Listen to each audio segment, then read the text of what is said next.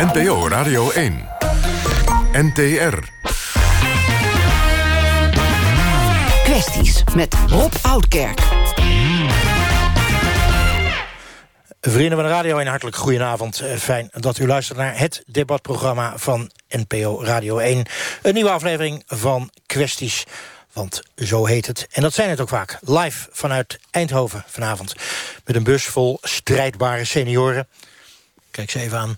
Nou, valt al mee. Uh, en die gaan zo meteen met de lokale politiek... en met deskundigen in discussie.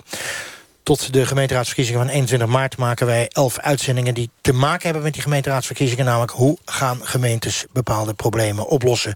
We waren in Rotterdam, we waren al in Brabant, in Maastricht. We gaan naar Dokkum, niet voor de Elstede toch, maar voor iets anders. Volgende week naar Urk, maar vanavond zoals gezegd in Brabant. Omdat, merkwaardigerwijs, de vergrijzing hier harder toeslaat... dan in welke andere regio van ons land dan ook. U weet het, de overheid wil dat onze ouderen zo lang mogelijk zelfstandig blijven wonen. Want iemand in een verpleeghuis zetten, u weet niet hoeveel het kost maar dat kost zo'n 6400 euro per maand. En dan zegt ze in Brabant, en trouwens in heel Nederland... dat is veel te duur. Door de bezuinigingen in de afgelopen vijf jaar... zijn er maar liefst een kwart minder ouderen in verpleeghuizen. Er zijn er maar zo'n 120.000 plekken op een bevolking van dik 17 miljoen. En ook de klachten onder senioren zijn flink toegenomen. Veel dementie, veel valpartijen... en wat mij altijd weer opvalt... is dat er zo ontzettend veel eenzaamheid is ongeveer een miljoen eenzame ouderen. Er zal steeds meer hulp nodig zijn aan huis... steeds meer geld voor eenzaamheidsbestrijding en een hoop meer. Is langer thuisblijven wel veel goedkoper. Want u weet, het gaat bijna altijd om bezuinigingen. Zo'n 320.000 ouderen blijven onnodig langer in het ziekenhuis... omdat er thuis niemand is om ze, voor ze te zorgen. Twee weken terug maakten wij een kwesties een uitzending over psychiatrische patiënten. En dat lijkt hier sterk op. Die blijven dan vaak in een instelling hangen... omdat er geen goedkope woningen te vinden zijn. Soms 1, 2 of 3 jaar. En wat kost het als je zo lang blijft hangen terwijl het niet nodig is? Dat kost een astronomisch bedrag. En dat bespaar ik u nog even. Dat verklap ik zo direct. De vraag is, zijn we niet te ver doorgeslagen... met het sluiten van al die verzorgingshuizen?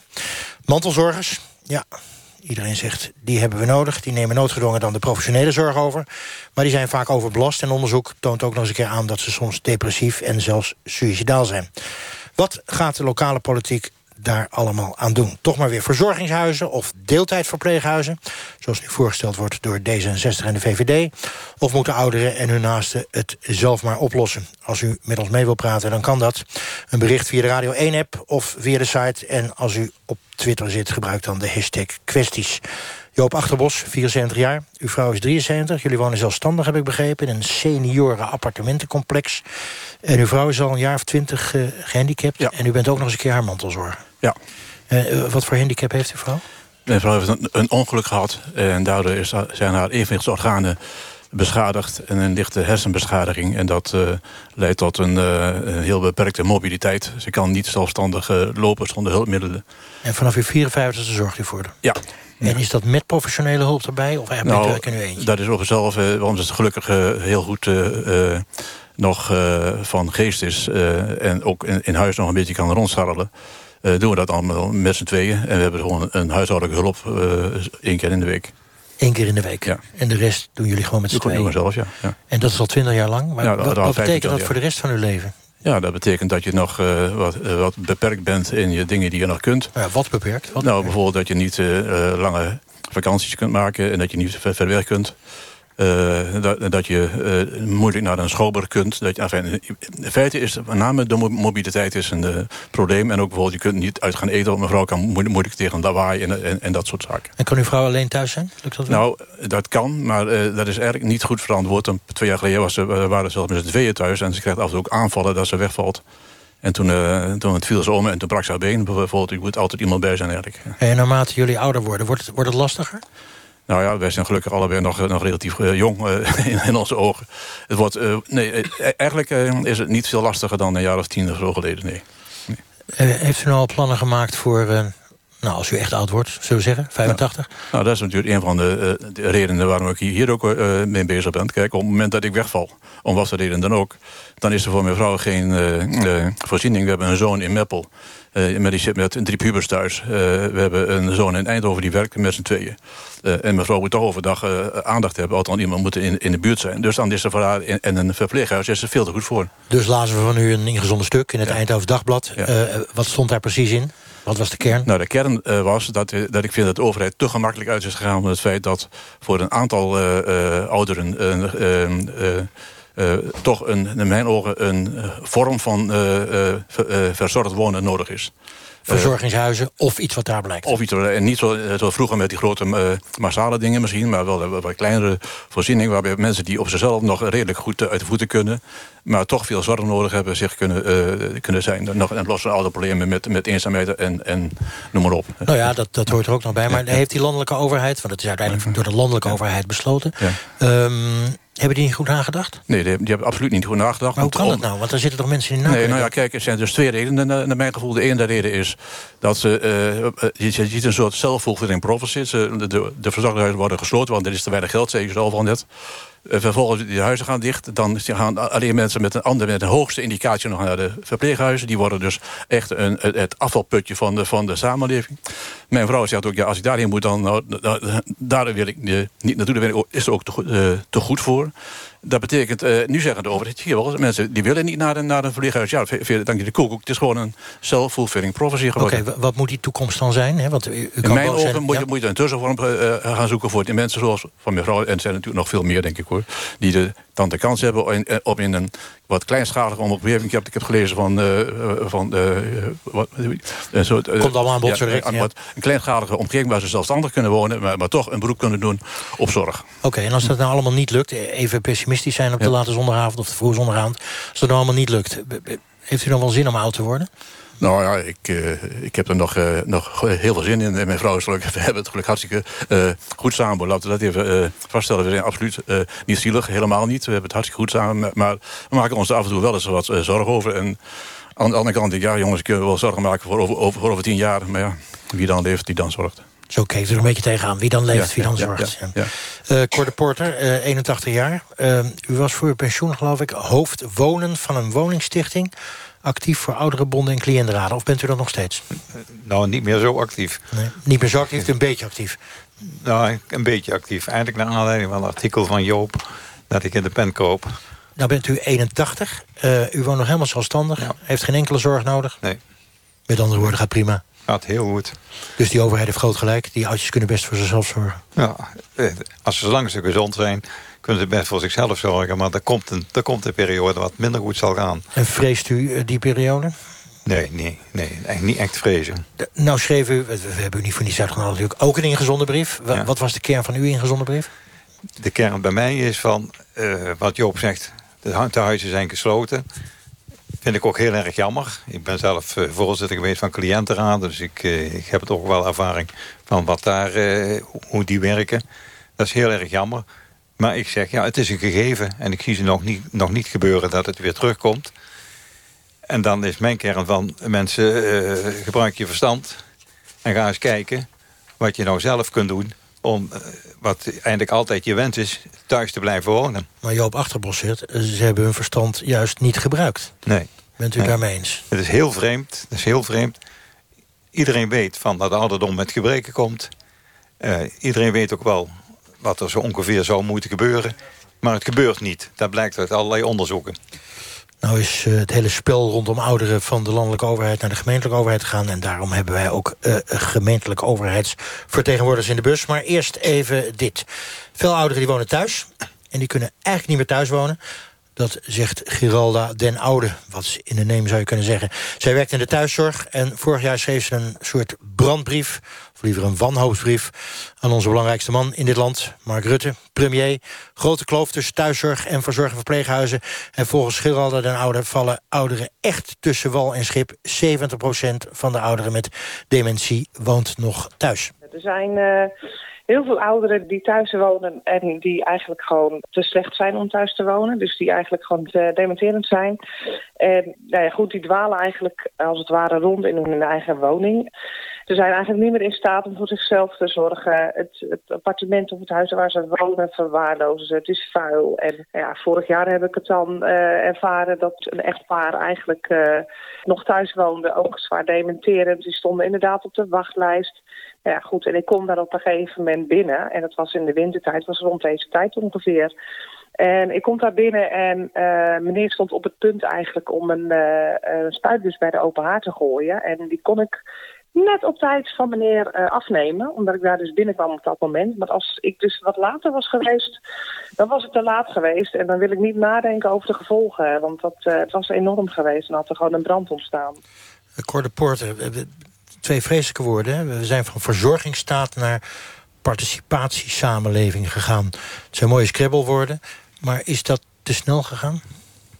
Ik vind, ja, ik vind dat het te snel is gegaan. Zeker nou plotseling de klaps die verzorgingshuizen zijn gesloten... had de overheid minstens ook iets in gang moeten zetten... dat mensen uh, voor zichzelf kunnen zorgen. En dat is niet alleen natuurlijk de aanpassing van de woning... maar ook uh, de zorg en de, integratie van de zorg. Joop? Nou, uh, kijk, in, de, in ons complex wonen 32 uh, huizen. We, hadden, we kwamen wonen een jaar of zeven geleden. Toen hadden we buren van 85. De buurvrouw was wat dement. De buurman was wat zwak. De, hadden we veel, veel hulp. Maar die hulp die, ja, die kon op tien uur zogenaamd. Maar ja, die, die liep uit tot half elf. De buurman stond bij mij aan de deur... of ik even zijn vrouw op de po wilde zetten. Want ik kon hij niet meer. En dat vind ik helemaal niet erg. Maar goed, ik doe, ik doe dat graag. Maar ik, ik, ik, ik, stel, ik stel me ervoor in het hoofd van die, van die buurvrouw. Die moet dus een, een wildvreemde man... die komt even bij haar om haar op de, op, op de poot te zetten. Nou, ik, ik vind dat eigenlijk... Je vindt dat niet kunnen? Ik vind dat niet kunnen, nee. Het is uh, ruim kwart over acht. Het is zondagavond, de 25 februari. U luistert naar het programma Kwesties... en wij praten heel breed over de ouderenzorg. En wat smaller, kunnen die allemaal wel thuis wonen? Moeten de verzorgingshuizen weer terug? Moeten ouderen zelf hun verantwoordelijkheid nemen? Moeten we iets met die verpleeghuizen doen? Monique List, gemeenteraadslid van de VVD uh, Eindhoven. Niet in de coalitie hier, hè, de VVD? Nee, nee, nee. Willen jullie wel graag natuurlijk, hè? Natuurlijk. Ja, en daarom moet iedereen VVD stemmen op 21 maart. Op 21 maart, Goed, dan hebben we dat weer gehad, uh, die sterreclame. Uh, maar uw eigen VVD pleit voor zo lang mogelijk zelfstandigheid... en zoveel mogelijk eigen verantwoordelijkheid. Edith Schippers was zeven jaar lang minister van Volksgezondheid. Acht jaar bijna. Uw hoogste lid, zal ik maar zeggen, premier Rutte, uh, zegt ook... zo moet het. Allebei verantwoordelijk voor de invoering van dit stelsel. Wat zegt u dan? Nou ja, dat is natuurlijk zo dat een jaar of uh, vier, vijf geleden... mede door de uh, bezuinigingen... ook uh, ja, het land in de economische crisis, zoals we toen ook, ook hebben geconstateerd... Uh, hele grote bezuinigingen hebben we moeten doorvoeren. Anderzijds uh, zag je ook wel in de samenleving dat we steeds ouder worden. Mensen willen ook steeds meer regie over hun leven. Willen ook langer zelfstandig wonen. Cor gaf dat ook al aan eigenlijk. Uh, die op 81 jaar gelukkig nog heel fijn zelfstandig kan wonen. Die twee eigenlijk redenen waren natuurlijk de redenen... voor een hele grote herziening van het zorgsysteem. Maar wacht even, wacht was, was het niet gewoon, wat je zei het zelf ook al... gewoon de crisis, er moest bezuinigd worden... dus er moesten ergens vinkjes gezet worden. Nou ja, dat, dat heb ik ook gezegd. Dat zijn natuurlijk twee redenen. Enerzijds was het de bezuiniging. Aan de andere kant is het wel zo dat we in een maatschappij leven... waarin we allemaal ouder worden. En een heel groot deel van ons wordt gelukkig ook gezond oud. En dat hopen we natuurlijk ook. Mensen worden ouder, maar het is natuurlijk wel zo... dat uh, ook de, de maatschappij, onze Nederland, verandert. Mensen willen ook graag uh, langer zelfstandig thuis blijven. Als ze kunnen. Als ze ja, kunnen. ja, ja, ja, ja, als ze kunnen, absoluut. Willen graag de regie houden. En kan nou, dat nu? Hè? Dat nou, is dat, is, dat is, ik ben het ook uh, helemaal met je eens. Met je vraag ook, wat dat betreft. Het is natuurlijk zo van... we zijn nu op een punt dat we uh, ja, natuurlijk minder verzorgingshuizen hebben. We zijn naar een punt gekomen dat we meer aan de keukentafel kijken. Nou, wat kunnen mensen zelf met hun omgeving, met hun mantelzorg... kunnen wat meer aan preventie doen, et cetera. Noem het maar op. Maar ik moet zeggen, ook als VVD, wij zijn heel duidelijk daarin. Als dat thuis niet meer kan of niet meer goed gaat... Ja, dan, dan is het natuurlijk zo dat er toch een plaats in een verzorgings- of een verpleeghuis moet zijn. Dus, en daar gaan we straks over praten... hoe we dat dan hier in Eindhoven en trouwens ook in de rest van Nederland gaan doen. Maar even terug naar uh, uh, Joop en Cor. Zij zeggen eigenlijk alle twee... die landelijke overheid is gewoon te snel geweest En dat is ook hun bezwaar. Gewoon te snel geweest. Hebben het onnadenkend gedaan. Hadden even na moeten denken. Waren ze misschien op hetzelfde uitgekomen of iets anders. Maar dit ging te snel. Wat, vind, wat zeg jij dan? Nou ja, ik vind, kijk, uh, ik denk dat dit soort maatregelen... die hebben uiteindelijk altijd een heel groot effect. En of het wel of niet uh, te snel gaat. Ik waardeer heel erg zeg maar, de manier waarop uh, zowel Cor en Joop zeggen... van nou, in mijn optiek gaat het snel. Er zijn natuurlijk ook heel veel mensen, wat ik net al zei... die gewoon heel graag zelfstandig willen blijven wonen heel lang. En die zich daar eigenlijk niet zoveel zorgen om maken natuurlijk. Zo zit het ook. Een heel groot deel gelukkig wat ik net al zei, wordt gewoon gezond oud. Uh, het is wel zo dat, uh, en dan even terug naar die landelijke overheid... in het landelijke coalitieakkoord nu, waar ook de VVD deelneemt... is wel extra geld uitgetrokken natuurlijk om te kijken... hoe kunnen we de zorg verbeteren. En dat is uh, 2 miljard. Dus op zich is wel een, het, het realiseren van oké, okay, we moeten natuurlijk wel zorgen... dat de negatieve consequenties van dat wat we gedaan hebben... dat we op zijn minst kijken wat gebeurt er... en hoe kunnen we daarmee omgaan. Oké, okay, de negatieve consequenties proberen te mitigeren... heet dat geloof ik met een mooi woord. Aan de telefoon, helaas niet bij ons in de bus... is Dree Rennenberg, 24 jaar uh, actief in de lokale politiek... voor Oudere Appel Eindhoven. Goedenavond, Dree. Goedenavond. Zeg, um, uh, eens met de VVD? Zeg, nou, gedeeltelijk eens. Ik vind ouderen, dat, dat, dat, dat sta ik ook voor hoor. Uh, zolang ze kunnen, zolang mogelijk in de eigen omgeving oud worden, dat is ideaal. Maar de overheid heeft wel een plicht. Die heeft de sleutels van de bejaardenhuizen en zorgtehuizen weggegooid. En tegen die ouderen gezegd die thuis zitten en die hulp nodig hebben, zoek het maar uit. Uh, ik krijg dagelijks krijg ik eigenlijk berichten van mensen ja, die het eigenlijk niet meer kunnen, kunnen, kunnen rukken. Maar dat, zou, dat moeten ze wel. En dan krijgen we de bekende tafelgesprekken waar mevrouw uh, Les het over had. En om te kijken of de kinderen, of de buren, of de vrienden behulpzaam willen zijn om die ouderen in hun eigen omgeving oud te laten worden. Nou, bij sommige mensen lukt dat, maar bij sommige mensen lukt dat helemaal niet. En dan staat de overheid aan de zijkant te kijken, want ze hebben al 30, 40 jaar geleden wisten ze al dat het eraan zou komen. Hebben ze niks, niks gedaan en nu zitten ze met de problemen. En die problemen moeten door ouderen worden opgelost. En dat, uh, ja, dat is gewoon een, ziel, een zielige zaak. Oké, okay, ik heb, uh, wacht even, wacht even. Ik, ga, ik ga u even onderbreken, want u, u zegt zelf 30, 40 jaar hè, uh, geleden wisten we het al, hebben zitten kijken. U bent zelf ook al 24 jaar actief in de lokale politiek. Wat heeft u gedaan? Nou, wij hebben in ieder geval het idee om in Eindhoven mensen zo lang mogelijk in hun eigen omgeving te laten wonen, die de kans te geven door het oprichten van een zorgwacht.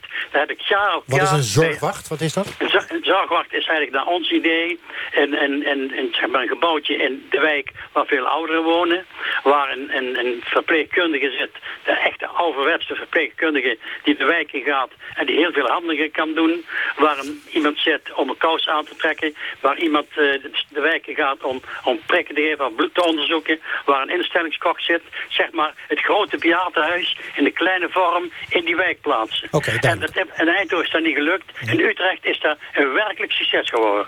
Oké, okay, in Utrecht wel, in Eindhoven niet. En ik las in uw verkiezingsprogramma dat behalve zo'n wacht...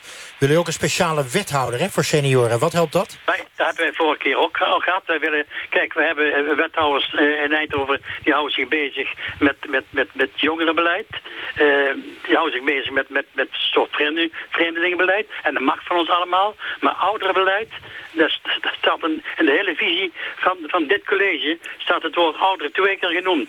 Nou, zoveel belangstelling hebben hun voor ouderen. En ja, dat zal de komende verkiezingen, en de VVD zit daar toch bij u, zal dat moeten veranderen. Even de reactie van de VVD vragen hierop, uh, Monique List. Nou, ik ben het, uh, uh, wat dat betreft, dus, uh, Dree Rennenberg en ik zitten beide in de oppositie. Het is natuurlijk wel zo dat het huidige college veel aandacht heeft voor jeugd en voor talent. Maar aan de andere kant ook ouderen onderdeel ziet van, van onze stad. En zo zie ik dat ook. Ik geloof niet zozeer in een aparte wethouder voor ouderen. Ik denk dat iedere Eindhovenaar, en ik denk dat Dree Rennenberg daarin wel met mij eens is, aandacht verdient in deze stad. Als hij of zij dat nodig heeft. En als dat een ouder is is... of als dat meer ouderen zijn, nou dan is dat zo. Dan, uh, dan, dan gaan we daar ook op inzetten. Okay, dus als jullie zo direct samen in het college komen... dan uh, komt er een, een, speciale wethouder voor senioren. Wat mij betreft niet een speciale wethouder... maar dat is een algemene verantwoordelijkheid van het college. Oké. Okay. Mag ik daarop reageren? Ja, Dre Rennenberg. Ik wil graag op reageren. Want uh, Eindhoven gaat sterk vergrijzen.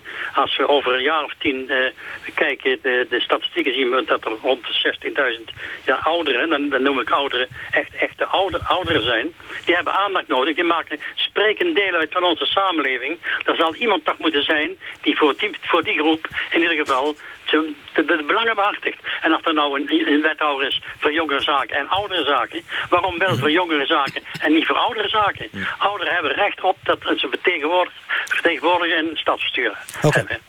Wij komen zo direct uh, terug bij u, uh, meneer Rennenberg. Uh, tot zover even de politiek. U heeft twee ouderen gehoord, u heeft twee politici gehoord. Um, u gaat ook nog even naar anderen horen. Onder andere Karel van Berg, zorgondernemer plan om uh, seniorencomplexen met zorg te openen. Daar gaan we het later over hebben. Ik wil eerst even uh, persoonlijk u aanspreken. Want u bent ook zoon. Heeft veel mantelzorg verleend, begreep ik. Ouders zijn overleden. Na de dood van uw vader gingen jullie met z'n allen... Uh, met de kinderen steeds meer voor jullie moeder zorgen. Hoe, hoe, hoe, hoe heeft u die mantelzorg ervaren? Is dat zwaar? Is dat te doen? Hoe zit dat? Ja, um, ik denk dat ik uh, mijzelf te veel eer aan doe... door te zeggen dat ik de mantelzorger van mijn moeder was. Uh, mijn schoonzus hebben daar eigenlijk veel meer in betekend. En met name de schoonzus die uh, bij mijn ouders in het dorp woonde... Ehm, heeft eigenlijk jarenlang zeg maar aandacht en ondersteuning gegeven aan mijn moeder. Tot het moment dat zij ten val kwam in de keuken. Daar een poosje heeft gelegen, niemand weet precies hoe lang in het ziekenhuis terechtkomt... opgenomen wordt in het lokale verzorgingshuis... met daarbij de regel, u mag daar zes weken blijven... mag nog een keer zes weken en daarna op zoek naar een definitieve plek. Op dat moment kwam mijn schoonzus met de mededeling... terug naar huis is geen optie. En ervoor toen pas wat de enorme druk was... die zij al jarenlang had als mantelzorger. En even voor mijn duidelijkheid, wie zei nou... terug naar huis is geen optie? Mijn schoonzus omdat zij degene was die altijd in de restaurant dag en nacht klaar stond... op de meest wilde uren van de dag. Woonde u zelf ver van uh, uw moeder vandaan? Ja, wij woonden nou 40 kilometer vandaan. Oké, en dan is het lastiger? Dat is lastiger om dan midden in de nacht... of uh, op de meest bijzondere momenten zeg maar, er snel te zijn. Nou hebben we het uh, hier vanavond in de bus over alle problemen rondom... hoe we dat gaan oplossen. Hè? Mensen thuis, mensen in een verzorgingshuis, verpleeghuis... allerlei andere vormen en oplossingen waar we later over gaan praten. Nou zegt die overheid de hele tijd, ja, het moet toch anders. Hè? Verzorgingsmaatschappij moet toch een beetje participatiemaatschappij worden. Dus we hebben die mantelzorgers gewoon nodig. Al wonen ze 40 kilometer verderop. Is dat reëel? Ik denk dat het heel reëel is om te veronderstellen dat wij uh, gebruik maken van mantelzorg... maar niet te pas en te onpas en op de meest wilde tijden van de dag. En wat is te onpas? Nou, wat je, wat je ziet is dat als mantelzorgers uh, worden ingezet... die hebben vaak een enorm eergevoel en een enorm verantwoordelijkheidsbesef... naar de mensen waarvoor zij mantelzorg bedrijven.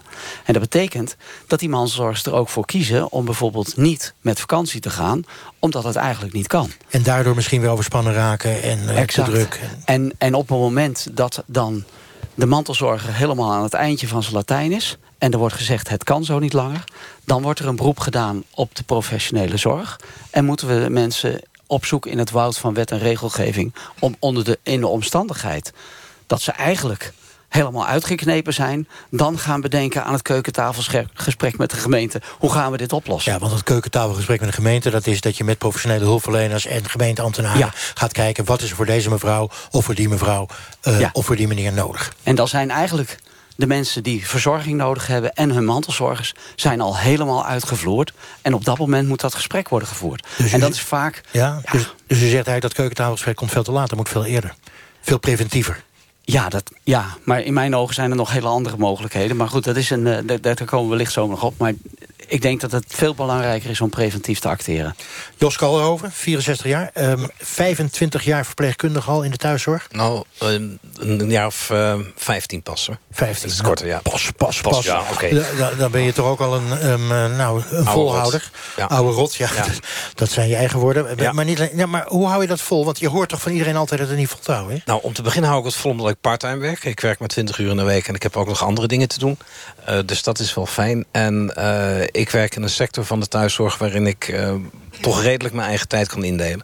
Ik werk in een specialistisch team in de thuiszorg... die veel op het gebied van de techniek en uh, palliatieve terminale zorg doet. Dus. Oké, okay, interessant onderwerp. Gaan we niet over hebben nee, trouwens. Uh, jij bent ook mantelzorger geweest hè, voor ja, je moeder. Klopt. Wat mankeerde je moeder?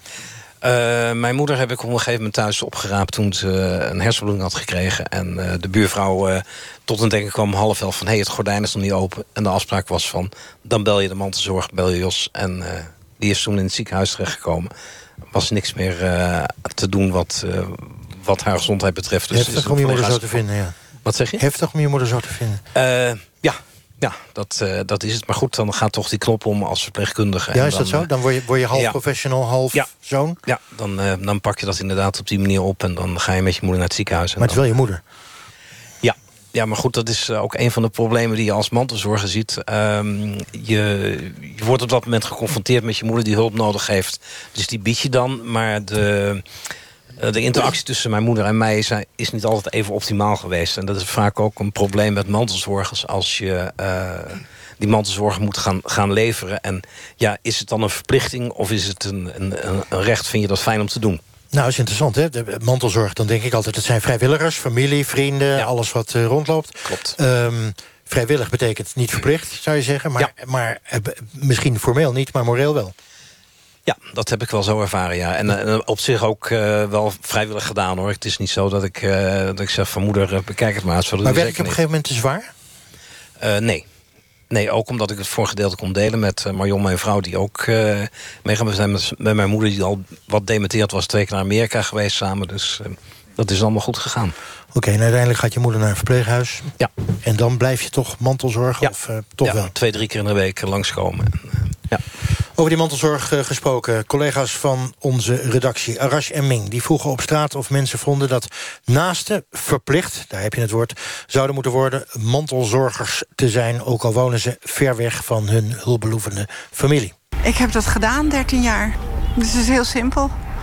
Ze zijn net overleden, een paar jaar geleden. Ik heb dat uh, meer dan goed gedaan, eerlijk gezegd. Samen met mijn broer en mijn zus. Uh, aan de ene kant vind ik het wel goed, want je hoort wel voor je ouders de zorg. Maar aan de andere kant vind ik het ook heel slecht dat de zorg zo achteruit gaat in Nederland. Je hebt natuurlijk zelf ook nog je eigen leven, je eigen gezin en je werk. En als je daarbij ook nog voor moet zorgen voor ouders, dan is dat best wel zwaar. Ik moet zelf zeggen, ik weet niet of ik echt voor mijn vader zou gaan zorgen. Maar aan de andere kant heb ik liever dat ik zelf voor mijn vader zorg... dan dat hij in een uh, verzorgingstehuis terechtkomt.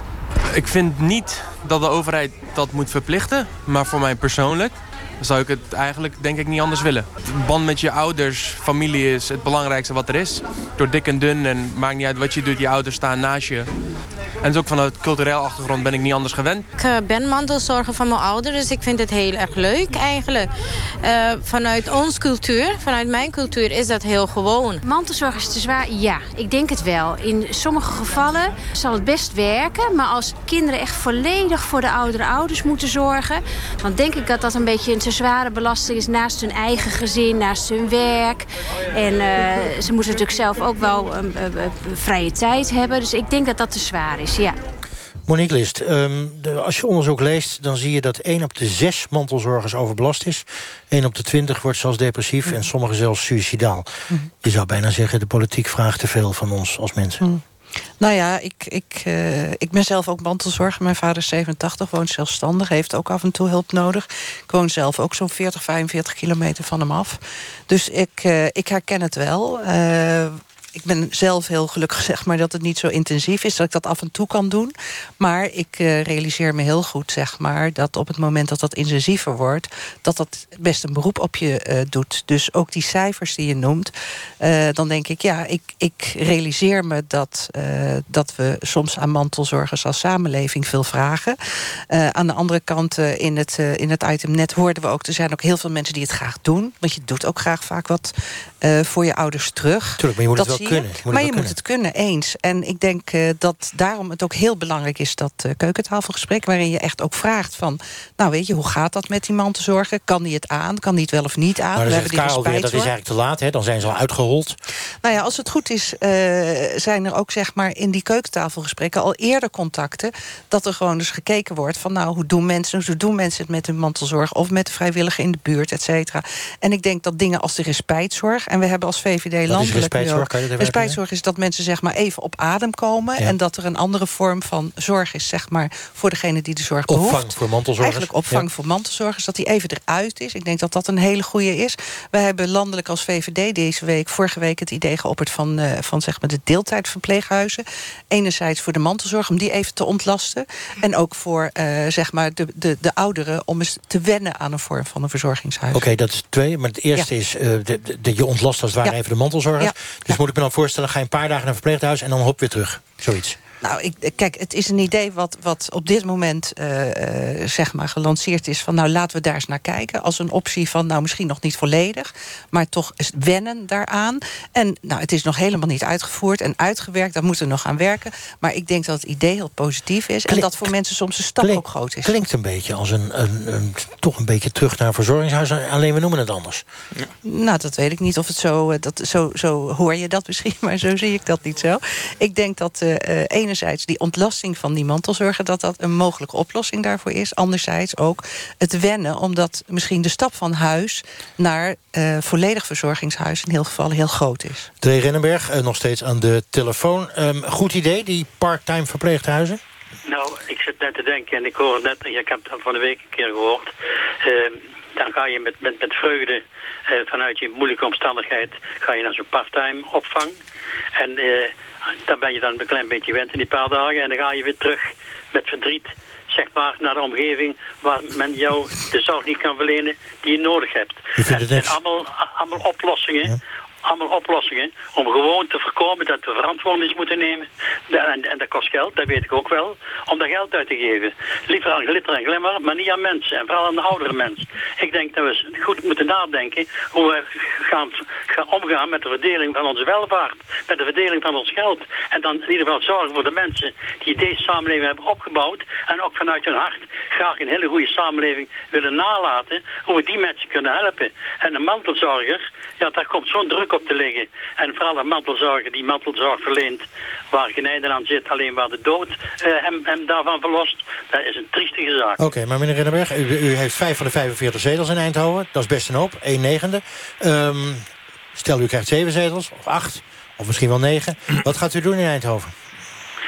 Als, als- ja, ik ga nou natuurlijk niet allemaal, allemaal liggen vertellen precies wat we zouden moeten doen. Nou, dat Eh, ben ik wel heel benieuwd naar anders. Nou, dat, dat- nee, dat wil ik wel vertellen. Wat we zouden moeten doen, dat moet ik wel vertellen. Wij willen in ieder geval zorgen dat in ieder geval de, de, de zorgwacht waar ik het over had, dat, dat dat terugkomt. Heb ik Want wij vinden, wij, wij vinden in ieder geval dat zeg maar eh, de, de zorg voor ouderen, daar moet een zorgplan komen. En een echt plan hoe we met, met, met, met mensen omgaan. Daar moet ook, ook een, plan komen dat we die mantelzorg niet zo zwaar, zwaar belasten. Want ik zal je een klein voorbeeldje noemen. Mijn eigen zoon met zijn buren, wat hij dus eigenlijk in feite alleen maar buurverwantschap had. Eh, mevrouw die wordt ziek, die gaat dood. Meneer is dement, die belt hem s'nachts midden in de nacht om vier uur op. Van Peter, eh, waar is zien? Dat was een, was vrouw dan. Peter uit bed, hem helpen. Eh, maanden daarna staat hij midden op straat, heeft hij zeg maar in zijn broek gedrukt. Peter, 45, 48 jaar, zorgt dat die man weer schoon in bed ligt. En gaat naar de hulpinstanties. En die zeggen, ja, dat hebben goed gedaan. Nee, die hulpinstanties hadden moeten ingrijpen. En dan hadden die man een fatsoenlijke plaats moeten geven. Oké, en dat is duidelijk. niet gebeurd. Duidelijk verhaal, Jos Kallenhoven. Ja, ik, eh, het enige wat mij altijd eh, irriteert in deze discussie... is dat we over mensen praten. Over de oudere mensen die hulp nodig heeft. En dat we er niet mee met praten. Want heeft een, een oudere die eh respijtzorg nodig zou hebben... de mantelzorg, dan heeft hij dan ook behoefte... om even naar een verpleeghuis toe te gaan. Want als het gaat om het ontlasten van de mantelzorg... ik denk van nee, dat moet je op een andere manier doen. Maar wacht even, dat is een interessant punt. Want jij zegt dus eigenlijk nemen wij allemaal beslissingen. eh, in het verleden, nu, misschien wel in de toekomst. Eh, en wij praten te weinig met eh, de mensen om wie het werkelijk gaat. Dat, ge- dat gevoel heb ik wel, ja. Ik Dus zie dat in de eigenlijk is die participatie samenleving er dus niet. Het is participatie van de schilder omheen, maar niet van de persoon Het, zelf. het, is, eh, het is praten over en niet praten met. Dus wat dat betreft zou dat inderdaad beter kunnen. En Vraag ik even aan Joop en Cor. eh, Want jullie zijn toch de ouderen hier, met alle respect. Hm. Ehm, Joop, vo- voel je dat zo? Wordt, wordt er te weinig met, met Nou jullie overlegd... hoe die toekomst vormgegeven Ja, zou bij worden? ons, eh, als persoon is het natuurlijk wat anders... maar ik heb de, de duidelijk de indruk dat men vanuit de overheid in ieder geval... eh, niet on- ontzettend veel moeite doet om met de ouderen te praten. Want we hebben het net al, net al ook over gehad... over de, het, het, het sluiten van die huizen. Dat is met de ouderen niet, eh, niet, be- niet eh, besproken. Dat weet ik heel zeker. Cor? Ja, en, en als je verzorgingshuizen hebt... dan heb je maar voor, toch maar voor een beperkt aantal mensen een oplossing. Mijn verhaal is eigenlijk van... mensen zorgen dat ze voor zichzelf kunnen zorgen. En we hebben het over keuken, keukentafelgesprekken. Wat mij betreft zou die zo weinig mogelijk moeten plaatsvinden... dat we preventief bezig zijn, dat de ouderen zelf preventief bezig zijn... om dat te voorkomen. Monique List, eh, je bent politica. Politicus is geloof ik, mag je ook zelfs bij vrouwen zeggen. Um, dit is nogal een duidelijke constatering in eerste instantie van Jos. Wordt ook ondersteund. Namelijk uh, allemaal plannen van politici. Maar met degene waar het om gaat praten ze eigenlijk nauwelijks. Moet je je aantrekken lijkt Ja, absoluut. Nou ja, ik, ik hoop echt zeg maar dat, uh, in ieder geval als ik voor mijn partij kan spreken... onze volksvertegenwoordigers zoveel mogelijk uh, uh, met de mensen praten. In ieder geval, ik heb een Tweede Kamerlid van mijn partij, van de VVD... die morgen komt in een verpleeghuis, die rondleidt. Sophie Hermans, okay. wordt voor de zorg. dus ik hoop ook, en ik weet zeker dat zij heel veel signalen uit het veld ophaalt ik denk, ja, wat dat betreft, ik, ik kan alleen maar eens zijn... dat op het moment dat je over mensen praat... en of dat nou ouder of jeugd is... dat je altijd de mening mee moet nemen van mensen. Want ja, zo werkt tegenwoordig de overheid, vind ik. Dus uh, ja, wat dat betreft is daar altijd wel veel werk aan de winkel. Zeker op lokaal niveau, absoluut. Oké. Okay. Um... Het is negen over half negen. U luistert naar het programma Kwesties. Wij praten over ouderen en mensen die alsmaar ouder worden. Moeten die nou terug naar verzorgingshuizen die er niet meer zijn? Moeten ze in verpleeghuizen worden weggestopt? Moeten ze thuis blijven wonen? We leren dat we in ieder geval meer met ze moeten praten.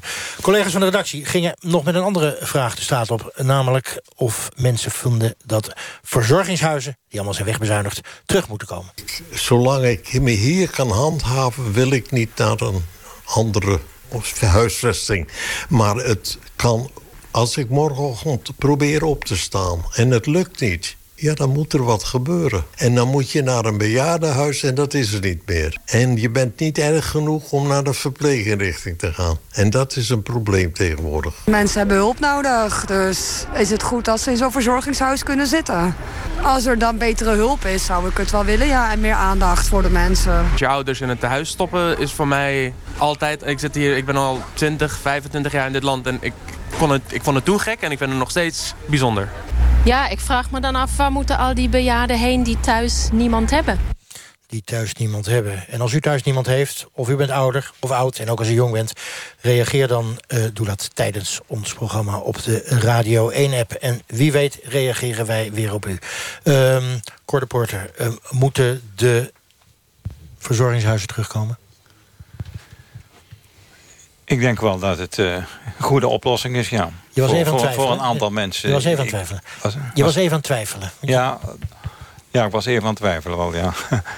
maar ik denk wel, want uh, ik denk dan teruggaan aan de tijd... dat ik uh, tijd voorzitter was van de cliëntenraad... en in die verzorgingshuizen kwam. Uh, dat, waren, ja, dat was eigenlijk een hele goede oplossing voor een aantal mensen. Ook wat betreft bijvoorbeeld de eenzaamheid. Veel mensen die alleen zitten en dat, dat zal nou sterker worden... Ja, dat veel meer mensen alleen zitten. Dat is uh, zo'n verzorgingshuis echt wel een, een leuke oplossing. Kan je nou voorstellen dat jonge luisteraars uh, die zitten te luisteren... die denken, ja, dat is een oude man van 81... die wil gewoon weer terug naar vroeger, toen alles beter nee, was. Nee. Nee? Nee, nee. Het is een, een van de vormen waar, die voor ouderen een goede oplossing zijn. Jos Kaldenhoven, eens? Uh, nee, ik ben het niet eens met, uh, met dat je nieuw, opnieuw verzorgingshuis gaat inrichten. Want ik zit gewoon met het probleem van wie ga je daar laten werken?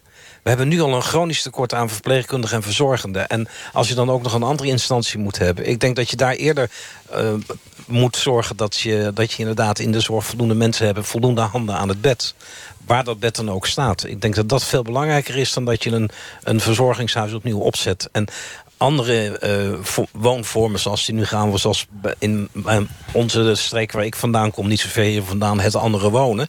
dat is wel een manier waarop je met oudere mensen samen... een, een, goede, een goede woonomgeving kunt hebben. Het gaat dus niet zozeer om het begrip verzorgingshuis... verpleegtehuis, seniorencentrum... maar het gaat om niet alleen maar het beeld, maar ook om de daadwerkelijke invulling. Ja. Dat er iets is waardoor er Precies. voor iemand gezorgd wordt. En dat kunnen alle mogelijke... Dat kunnen alle mogelijke vormen zijn. En dat kan aan de ene kant met mantelzorg. Dat kan een andere moment met mensen die uh, in, een, uh, in een andere woonvorm zitten. Het kan in een verpleeghuis. Het kan op allerlei manieren. Oké, okay, maar als dat terug moet komen, vraag ik even aan jou. Niet dat je er zelf verantwoordelijk voor bent. Dat kost natuurlijk allemaal geld. Ja, dat klopt. En we hebben juist met z'n allen willen bezuinigen op die ouderwetse verzorgingshuizen. Ja. Dus dan maken we nieuwerwetse. Zorghuizen. Ja. Kost precies hetzelfde. Nou, het, pro het, probleem is dat wij met, met ons hart willen zorgen... maar beperkt worden door het geld wat er is. Dat is het punt. Joop? Ja. Nou ja, kijk, dat is een van de dingen die ik toen ook heb geschreven in mijn uh, artikel. Ik vraag me dus af of dat veel meer kost. Ja, net al het begin even over het ziekenhuis. Dat kost dus 1,4 miljard ja. uh, per jaar... omdat uh, ouderen langer in het ziekenhuis blijven. Even voor de duidelijkheid, voor mensen die dat niet kunnen volgen. Het feit dat mensen in een ziekenhuis moeten blijven... omdat er elders geen plek is... kost ons per jaar 1,4 miljard. Ja, en, en, en al die uh, verpleegkundigen... kijk, die, die sjouwen nu van hot naar haar... van de ene naar de andere... om ouderen om die thuis te helpen. Als het goed gaat al. Hè. En, en, en, dat, net of dat helemaal niks kost. Maar wacht even, als nou iemand zit te luisteren... die denkt, wacht even, 1,4 miljard. Hè? We hebben net 2 miljard erbij gepoetst precies. voor verpleeghuizen. We geven jaarlijks 1,4 miljard oneigenlijk geld weg aan ja. ziekenhuizen... Ja. aan mensen die eigenlijk thuis of in een verzorgingshuis horen te wonen. Even naar Monique List. Dat, ja, maar, dat is maar, nee, wacht even, even naar Monique List, want die gaat over het geld. En jullie gaan in de gemeente toch wel over ouderen. Hè? Dat is allemaal gedecentraliseerd, zoals dat heet. Dat is dan toch weggegooid geld? Nee, daar ben ik het eens. En ik denk ook in Eindhoven hebben we natuurlijk ook een, een heel groot probleem... Uh, rond zorg. We hebben veel te veel geld uh, in onze gemeente uitgegeven, helaas. Uh, op het gebied van zorg, WMO, et cetera, jeugdzorg. Um, ik ben ook helemaal eens zeg maar, met het idee om kijken naar vormen... wat Jos ook zei, van nou, hoe mensen wel samen kunnen wonen met elkaar... en waar er misschien een vorm kan worden gevonden... waarin ook mensen zeg maar, die uit het ziekenhuis komen tijdelijk kunnen komen misschien... als een vorm van uh, nou, gedeeltelijk zelfstandig, gedeeltelijk onder begeleiding. Dus ik denk dat we echt moeten kijken naar nieuwe vormen. We hebben in Eindhoven ook een heel mooie initiatieven. Ik wil heel graag het project noemen Kilimanjaro hier in Eindhoven... waarin uh, ouderen Dat ligt helemaal in Tanzania volgens mij? Of? Dat ligt in Tanzania, maar het is heel mooi... dat de naam van die, uh, van die berg gekozen is zeg maar, voor deze nieuwe stichting. Waarin ouderen zoiets hebben... nou weet je, we willen eigenlijk totdat we honderd zijn met elkaar samenwonen... en eigenlijk kijken naar alternatieve woonvormen... om toch met elkaar te wonen, een beetje voor elkaar te zorgen... en op een gegeven moment misschien een beetje meer voor elkaar te zorgen. Maar daarnaast ook kijken in hoeverre je uh, zeg maar ook hulp kan inkopen. Oké, okay, laten we uh, het laatste kwartier van de uitzending besteden... aan al die alternatieve woonvormen. Hè. Laten we het woord verzorgingshuis en verpleeghuis proberen niet meer te noemen. Uh, ik ga meteen al nat, want jouw eerste suggestie was al deeltijdverpleeghuis. Uh, wij wisten natuurlijk dat je dat zou zeggen. Dus we gingen ook nog even de straat op, althans wij, dat waren Ming en Arash. En we vroegen op straat wat mensen vonden van deeltijdverpleeghuizen. Dat deeltijdverpleegtehuizen idee vind ik een briljant idee. En ik denk ook dat het heel goed is. Want dan kan je degene die zorgt voor de ouder... die kan uh, nou, eens een keer een dag of een paar dagen vrij nemen. Vrij krijgen, zou ik maar zeggen. En uh, nou, er wordt toch goed uh, op, op de ouderen gepast. Dus ik vind een hele creatieve oplossing. Ik ben voor. Nee, nee ik heb dat allemaal meegemaakt nu met... Uh, mijn moeder dan net niet in een verzorginghuis, maar mijn vader wel. En uh, deeltijd, nee, ik denk dat dat gewoon helemaal niet gaat werken. Nee omdat als je eenmaal in een verzorginghuis zit... dan heb je echt zoveel zorg nodig. Dat kunnen particuliere mensen niet doen. Ik denk dat dat een heel goed idee is. Uh, vooral om uh, in eerste instantie mensen op te vangen... die niet meer thuis uh, verzorgd kunnen worden... zodat ze gedeeltelijk naar een verpleegtehuis kunnen... of verzorgingstehuis. En ook nog gedeeltelijk thuis kunnen blijven. En zo wordt de overgang naar volledige zorg ook vergemakkelijkt. En ik denk ook dat het een, een goede oplossing zal zijn qua kosten. Dat vind ik ook wel een uh, goede oplossing. Omdat de ouderen toch alleen zijn. En zo zijn ze dan, dan komen ze toch in contact met andere oudere mensen. Dan hebben ze toch wel de verzorging die ze nodig hebben. De zorg die ze nodig hebben. Maar dan hebben ze ook wel eventjes uh, buitenshuis. En ook dan kunnen ze in contact komen met andere mensen. Dus het geeft een beetje ja, var variatie. Oké, okay, variatie. We hebben het over nieuwe methoden, nieuwe vormen... om te zorgen dat iedere oudere de plek krijgt die hij of zij verdient. Ik kom natuurlijk, als het om die alternatieven gaat... eerst bij Joop en Cor. Jullie lijken wel een soort duo vanavond, hè? Joop ja. en Cor. Een soort zangduo. um, dan begin ik even bij Joop. Wat, wat zou een alternatief zijn in jouw ogen? Nou, op dit moment hebben we gelukkig geen alternatief, alternatief nodig. Maar uh, een deeltijd zie ik dus ook heel, helemaal niet, uh, helemaal niet uh, zitten. Oké, okay, maar kom dan met een eigen alternatief? Nou, dat heb ik in, in het begin al verteld. Ik denk, als het voor mezelf heb ik niet nodig... maar als ik weg zou vallen, dan zou er een, voor mijn vrouw... een, een, full, een, fulltime alternatief moeten zijn... in de vorm van een kleinschalige bezetting. En ik wil nog even zeggen dat ook... men praat over de zorgkosten, allemaal veel te hoog... Uh, is dat ooit, ooit aan de mensen gevraagd of ze de zorgkosten te, hoog, te hoog vinden? Uh, er is kennelijk gewoon te weinig geld. Uh, er, dus er wordt no nooit een echte vraag gesteld. als u, hebt u meer over voor uw ouder of wilt u liever op vakantie? Kijk, die, die vraag die, die hoor je niet vaak. Oké, horen we dan ook. Er moet meer gesproken worden met ouderen. En er moet ook de vraag worden gesteld, hoe zit dat eigenlijk met het geld? Cor, een alternatief, hè? niet een verzorgingshuis, niet een, dat hebben we al gehad, part-time verpleeghuis. Wat is jouw alternatief? Ja, ik, uh, mijn verhaal is, al een paar keer gezegd... Van dat mensen voor zichzelf, meer voor zichzelf moeten zorgen. En dat de overheid het initiatief moet nemen... dat mensen daaraan gaan denken en, en bij de hand nemen... dat mensen dat kunnen realiseren. Want dat komt er niet van, blijkt dus uit allerlei onderzoeken. Maar wacht even, zeg jij de overheid moet als het ware mensen begeleiden? Bijvoorbeeld uh, mij begeleiden? In, in ieder geval dat, dat proces op gang zetten... Ja? Uh, dat mensen bij de hand genomen worden, mensen inzicht krijgen... en bij de hand genomen worden dat ze dingen kunnen realiseren. Want we kunnen allemaal praten, dit moet en dat moet gebeuren. Maar iedereen roept, uh, ja, uh, hoe moet dat dan? Hoe de overheid als opvoeder? Moet ik dat zo'n beetje als opvoeder van mensen? Opvoeder als begeleider, als initiatiefnemer. Aanjager heb ik het bij ons in de gemeenteraad genoemd. Uh, het Rennenberg, um, we hebben het over alternatieven. Uh, we hebben natuurlijk een aantal alternatieven van u gehoord. Zoals die zorgwacht, een, uh, een, een, nieuwe wethouder, een zorgplan. Wat is er nog meer voor alternatieven als het gaat om woonvormen voor ouderen? Gecombineerd wonen in Roermond is daar een sprekend voorbeeld van. wat is dat precies? Daar, daar, daar, wonen in, een, zeg maar in een gebouw, in een soort flatgebouw, één, twee lagen. De onderste laag de ouderen op de bovenste laag wonen daar jonge gezinnen met kinderen. Die ouderen die passen op kinderen, de uh, jongeren boven, doen de zware boodschappen, houden tuinen bij voor de mensen en zorgen voor die mensen. Klinkt buitengewoon logisch, toch? Zeg u? Klinkt buitengewoon logisch. Dat blijft buitengewoon logisch en als dat uitgevoerd kan worden, maar dat kost natuurlijk weer geld. En als ik dat nog even mag zeggen, hier in Eindhoven heeft men gewoon 120 miljoen over de balk in de zorg gegooid. Uh, door, door het verkeerde besteden. En nu worden de mensen die hulp nodig hebben in de komende tijd, worden dupe van de bezuinigingsdrift. En ik vind gewoon het sociaal domein mag niet afgebroken worden om de financiële situatie weer op orde te brengen. Oké, waarvan akte? Dus we krijgen dus uh, uh, verzorgingshuizen, nou ja, het zijn kleinschalige woonvormen, hoe dan ook. Ja, maar jongeren beneden, ouderen boven, of ouderen beneden en jongeren boven. Vinden die jongeren dat wel leuk om voor al die oudjes te zorgen? Jazeker. In Roermond loopt dat prima. En zou dat in Eindhoven, uh, zouden Eindhovenaren dat ook leuk vinden? Juist, ja, ja, en waarom dat zo belangrijk is, omdat je zegt dat de generatiekloven daarmee kunt overbruggen. Wij hebben allebei een verantwoording. De jongeren hebben een verantwoording en de ouderen hebben een verantwoording. Als de jongeren, de ouderen een verantwoording hebben om een betere wereld na te laten, kan de jongeren daar ook gaan profiteren. En kunnen ze samen naar een oplossing komen om die kloven die er nou zijn, hè, pensioen dit, pensioen dat, jullie maken ons geld op, kan dat uh, worden voorkomen. Joop en Cor, uh, leuk om met uh, jongeren in een woning te gaan wonen? Nou, op is dat natuurlijk hartstikke leuk. als het jongeren zijn die een beetje... Een beetje, die een beetje leuk zijn, ja. over, over de ouderen nog maar niet te praten. ja. Dat gemeenschappelijk wonen en kangeroewoningen. En, uh, Wel in de microfoon graag. Ja. Die zijn dan voor een beperkt aantal mensen is dat een goede oplossing. Al dus, uh, Cor de Porter. We gaan even naar een uh, professional op dit gebied. we hebben hem al gehoord als mantelzorger Karel van Berg, zorgondernemer. Uh, bezig met het opzetten van seniorenappartementen. Ook weer zo'n scrabblewoord, hè? In een aantal steden. Wat moet ik me daarbij voorstellen? Ja, we hebben uh, hier aan tafel een heleboel mensen aan het woord gehad... die uh, op allerlei manieren bezig zijn om systeemoplossingen te bedenken.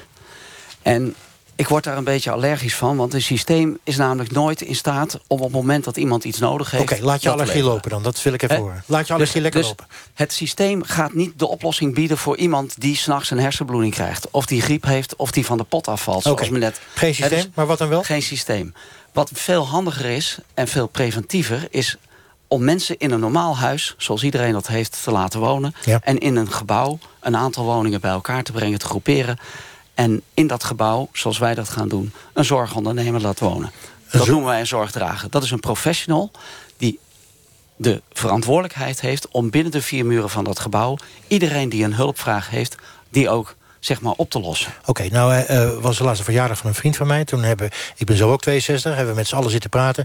Dat moet over tien jaar eigenlijk ons model worden.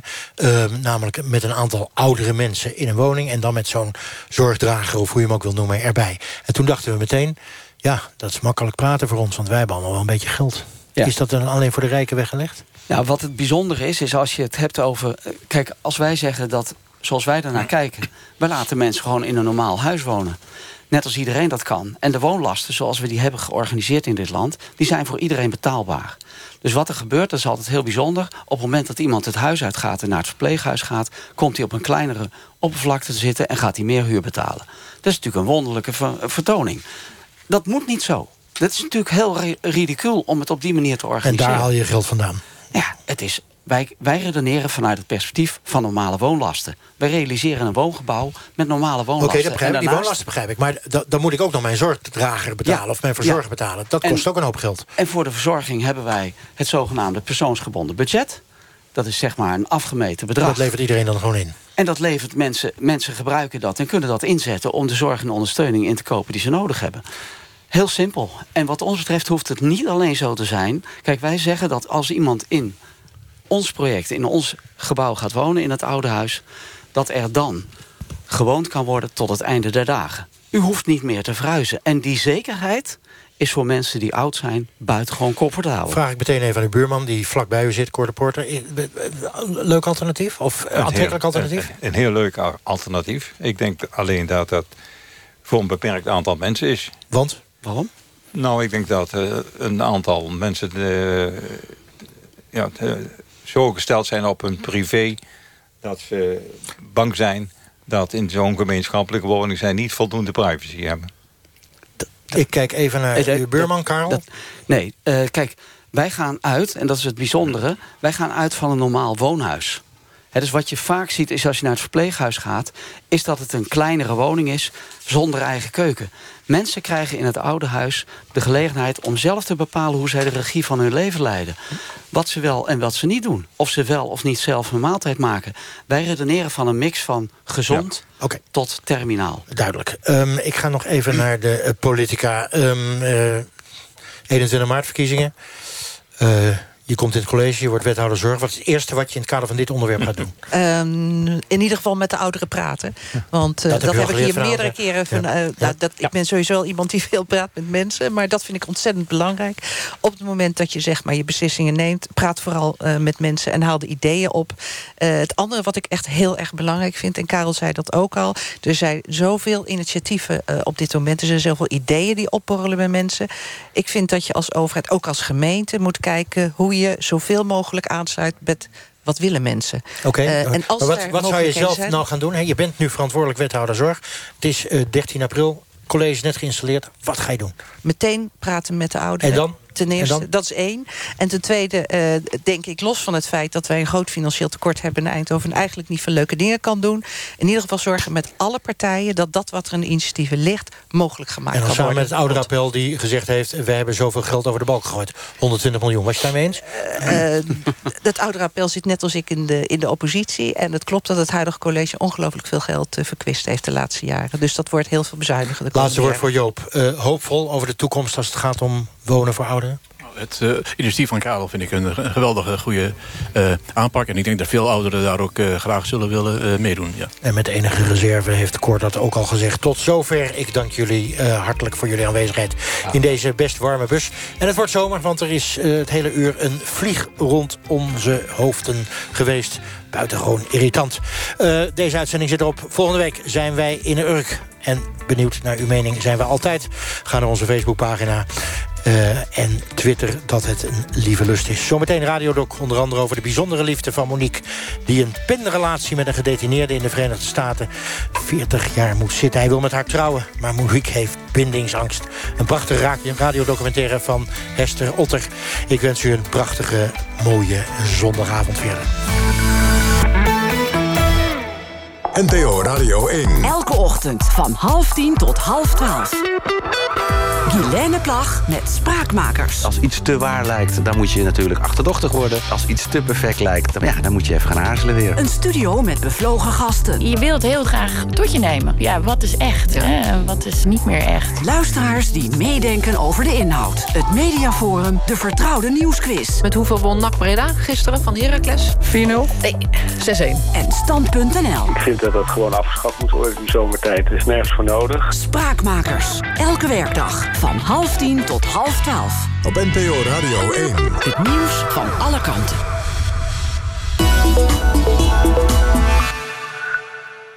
Welk boek wordt managementboek van het jaar 2018? De longlist is bekend. Het aftellen is begonnen. Kijk voor de kanshebbers op managementboek.nl slash longlist.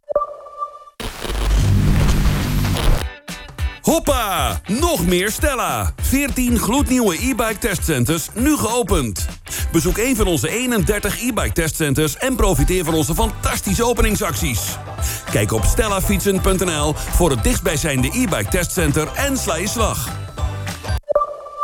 Leven is samen aan tafel gaan. Ik heb goed eten altijd belangrijk gevonden. Nu ik bij Domus Magnus woon, verheug ik mij op elke maaltijd. Onze kok kookt voortreffelijk. Fijn oud worden vraagt om de beste zorg en een mooie woonomgeving. Maar wat Domus Magnus echt bijzonder maakt... is dat bewoners leven zoals zij dat willen. Kijk op domusmagnus.com. Nog meer Stella. 14 gloednieuwe e-bike testcenters per direct geopend. Profiteer van fantastische openingsactie. Bezoek een Stella e-bike testcenter. Nu ook bij jou in de buurt. Goedemorgen mevrouw de Vries. Deze week heb ik voor u heerlijke maaltijden uit de Hollandse keuken. Met Appetito eet ik elke dag een gevarieerde maaltijd. En daar hoef ik niet eens voor in de keuken te staan. Ontdek het gemak van Appetito. Vraag een proefpakket aan op appetito.nl. Vijf maaltijden voor 1995. Appetito. Alles klinkt mooier in het Concertgebouw. Ook intieme concerten in de kleine zaal. Van strijkkwartetten tot jazz, van pianotrio's tot de mooiste vocale concerten. Bestel nu kaarten op Concertgebouw.nl. Klaar met de donkere dagen in huis? Tijd om lichte lounge op de bank. Hou extra voordelig de lente in huis. Shop nu bij Gozens met 10% extra voordeel op alle banken. Of ontvang een gratis dekbed en kussens bij aankoop van een bokspring of bed. Zo start je de lente goed. Gozens, meubels met liefde en plezier. NPO Radio 1.